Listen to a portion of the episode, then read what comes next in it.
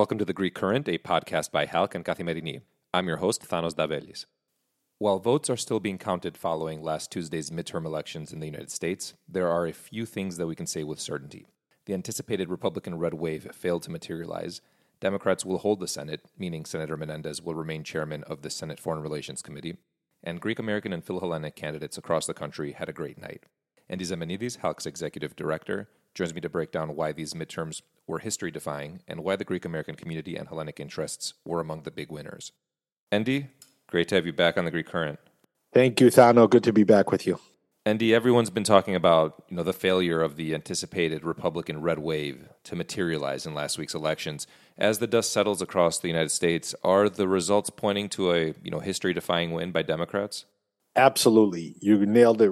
Of course, you're quoting my article, but it is a history-defying win. Some are calling it an asterisk midterm, and rightly so. Since the 1930s, the party of a president with an approval rating below 50% in any race, midterm or general, suffers losses. And President Joe Biden's approval rating is at best in the low 40s. The economy was the biggest issue here, and we have high inflation.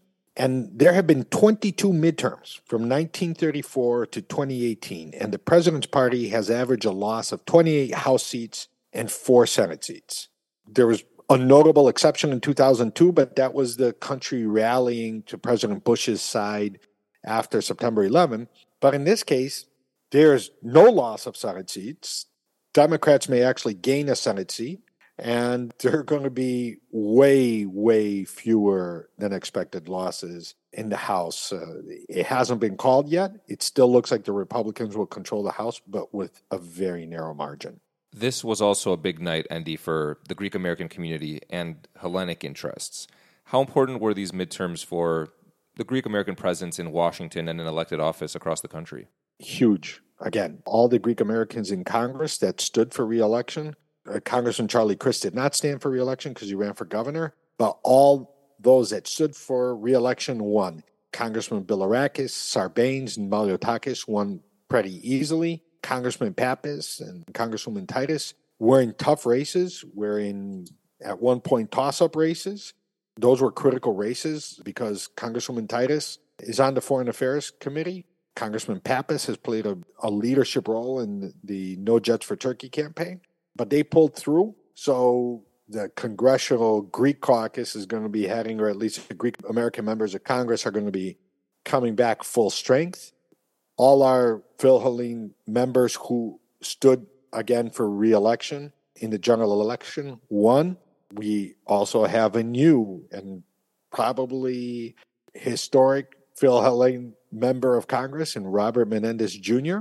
And it will be the first time that a senator and member of Congress are going to be father and son. He's already got strong community ties. So our presence in Washington, our issues alliance in Washington certainly advanced and around the country. You know, when you're thinking about that the United States is really in effect as big as a continent, right? You're thinking of Greece. We have a lot of listeners in Greece. Our home state of Illinois is basically as big as Greece. And now the Secretary of State, the second most significant statewide official after the governor, is a Greek American, Alexi Giannoulias. We have the Lieutenant Governor of California, Eleni Kounalakis, being reelected. And California passed Germany just this past month in size of economy. If California was a country, it'd be the fourth biggest country in the world. We had Senators Andrew Gounardes and Jim Skoufis be reelected in New York. We have one of the original HALC young member, Stathis Theodoropoulos, being elected for the first time in a New Jersey City Council. So this was a, a great, great November 8th for us. You write in Kathimerini, Endy, that these victories were enhanced by losses suffered by Erdogan. Can you elaborate on that? Well, you know, everybody was familiar with the race of Dr. Oz. Dr. Oz never took a position on Erdogan, never took a position on the Armenian genocide, never took a position on issues in the Eastern Mediterranean, while all the while visibly showing friendly relations with the Erdogan regime or institutions, organizations like Turkish Airlines that are in effect controlled by Ankara. So there was a tremendous amount of concern that was first expressed by former Secretary of State Pompeo, who labeled Oz as a potential national security risk during the Republican primary. So, you know, since he was approached and asked to clarify and didn't clarify, it was a fair assumption that he was going to be friendly to Erdogan. When Oz declared his run for the Senate, the Turkish ambassador very enthusiastically welcomed him to the race. So that's again something that raised a red flag. One of the co-chairs of the Turkey caucus in Congress, uh, Steve Chabot in Ohio, also lost. Was the only Republican in Ohio that actually lost on Tuesday. So definitely, uh, Turkey's friends in Congress will be fewer than they could have been. I want to turn us to the Senate again. No wins in key races in Arizona and Nevada put the Democrats over the top, regardless of what happens in Georgia. This means Senator Menendez will remain chairman of the Senate Foreign Relations Committee. Just how significant is this? Extremely significant. The chairman of, of the committee has an opportunity to really set the foreign policy agenda of the Senate. Senator Menendez will put this in the show notes, but there was a, a great article by a Republican foreign policy specialist from the AEI talking about him as one of the great foreign relations chairman in U.S. history. So him getting to keep this chair is great for the U.S. role in the world. I think he knows the world really well beyond knowing Hellenic issues, beyond knowing the Eastern Mediterranean. At a time when there are so many open issues, having someone who has 30 years of experience on foreign affairs committees, because when he was in the House, he was in the Foreign Affairs Committee. This is one of his several stints as chairman of the Senate Foreign Relations Committee. Of course, some people maybe thought that his ability to veto foreign arms sales to Turkey may have been affected. Were he not chairman, that's not true. Even the vice chair or the ranking member has a veto, but the whole the whole context of U.S. Turkey relations, U.S. Turkey relations will be just under a greater microscope with Senator Menendez as the chair. While Democrats held the Senate, their hopes, as you mentioned earlier, for a majority in the House are increasingly slim at best.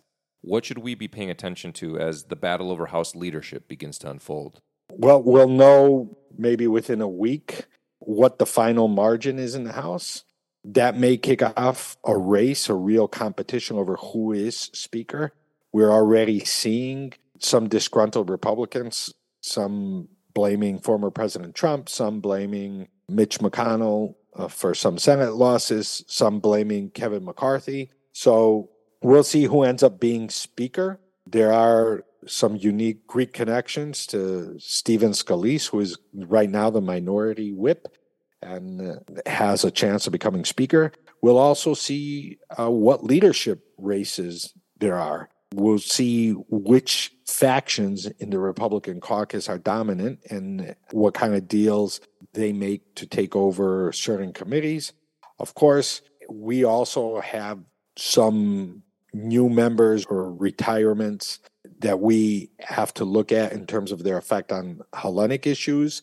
Congressman Deutch, who was one of the co chairs of the Hellenic Israel Alliance Caucus, and the chair of the Middle East and North Africa subcommittee on the Foreign Affairs Committee. He retired to become the head of the American Jewish Committee. Fortunately, looks like David Cicilline from Rhode Island is in in line to take both of those slots, and Congressman Cicilline has a long track record on these issues, especially as one of the co-authors of the East Med Act. It looks like Congressman Pappas and Congressman Pallone may step into an expanded Hellenic caucus leadership role now with Congressman Maloney's tenure in Congress coming to an end.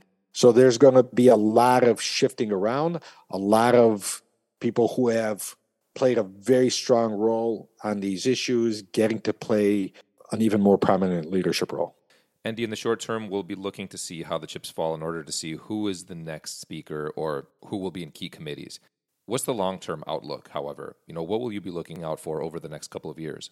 This election makes me think a lot of 2006. And 2006 was a, an amazing year in terms of Greek American victories and Greek Americans entering public service. And there's three commonalities. But in 2006, you had Congressman Gus Bilirakis and John Sarbanes entering Congress. You had Zach Space and Dina Titus entering Congress. You had Alexi Giannoulias being elected state treasurer. And that seemed a little bit of a, a golden age of Greek American politics. You had Phil Angelides running for governor. He lost, but you had Charlie Crist in statewide office as governor of Florida. So there was a lot of excitement in 2006. And I think there's a lot to be excited about now. You still have Bill Bilirakis and Sarbanes in Congress. They're going to move up significantly in seniority, and that makes a difference. You have Chris Pappas uh, getting reelected, and he's definitely part of a new generation of leaders in the House who is definitely going to be rising up. Dina Titus goes up in seniority. And then as we discussed how significant the states are that now Eleni Kounalakis and Alexi Giannoulias find themselves in the leadership of. And when you're thinking about a potential 2024 open primary in the Democratic Party, people are going to be looking for endorsements from Eleni Kounalakis, from Alexi Giannoulias. Dina Titus was one of the first members of Congress that endorsed Biden in Nevada, which is an early primary state. New Hampshire is the country's first primary. You have, you know, I mentioned Andrew Gounardes, Jim Skoufis, Stathis Sideropoulos, a whole host of young Greek Americans in their 30s. I'm particularly excited. Of course, little biased since I have served as a senior advisor to him, and we're close friends about Alexi Giannoulias' reemergence into politics. And I think his future and knowing how involved he was in Hellenic affairs as state treasurer and as Democratic candidate for U.S. Senate, I'm, I'm excited to see what he's going to do as Secretary of State. Endy, thanks for joining us. It was great speaking with you as always. Thanks, Thano. Other news, at least six people have been killed and 81 wounded in an explosion in Istanbul. The blast happened on Sunday in a shopping street in the Taksim Square area. Turkey has blamed the Kurdistan Workers' Party, the PKK, and the People's Defense Units, or the YPG, in Syria, and a suspect has been arrested. The PKK denied any role in the bombing. Turkey also accused the United States of complicity in the attack because America has long maintained a military partnership with the YPG in Syria. Interior Minister Süleyman Soylu dismissed condolence messages from the US, saying that this was like, quote, the killer is among the first ones returning to the scene. Finally, the new European Commission assessment of the Greek economy will be published next Tuesday, November 22nd. According to sources, it will come with significant national debt relief amounting to 5.2 billion euros. That relief concerns the deletion of the 2% interest margin, which had been imposed on the loan that the country had taken in 2012 from the European Financial Stability Facility to buy back debt. Meanwhile, the Public Debt Management Agency of Greece announced on Monday it had successfully auctioned the reopening of a 10 year bond issue, raising 200 million euros from the market. That wraps up today's episode of The Greek Current. Thanks for tuning in.